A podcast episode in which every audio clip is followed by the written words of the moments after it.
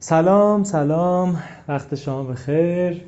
یه خبر خوش برای خودم هست خیلی ذوق می‌کنم بگم و دوست دارم که تو هم توش سهیم باشی. اینه که محمد رضا شعبانی تصمیم گرفته پادکست ضبط کنیم و من و امین آرامش و کاکاوند قراره که گفتگو بکنیم باهاش.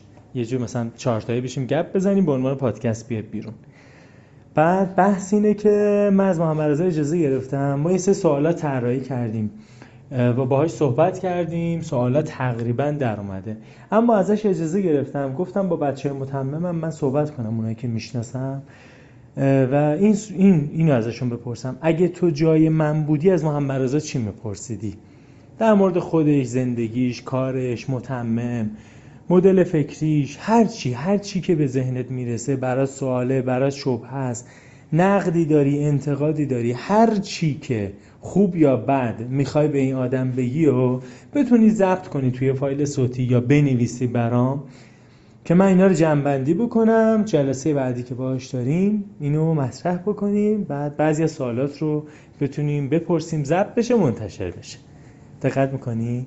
و اگر بتونی فکر بکنی بهش و یه مقدار برای ما بنویسی اتفاق خیلی اتفاق خوبیه و می‌تونه کیفیت گفتگوی ما رو زیاد بکنه. اگر توی مثلا یکی دو روز آینده به من برسونی یه کار خیلی عالی در حق ما انجام دادی و که بهتر شدن این برنامه.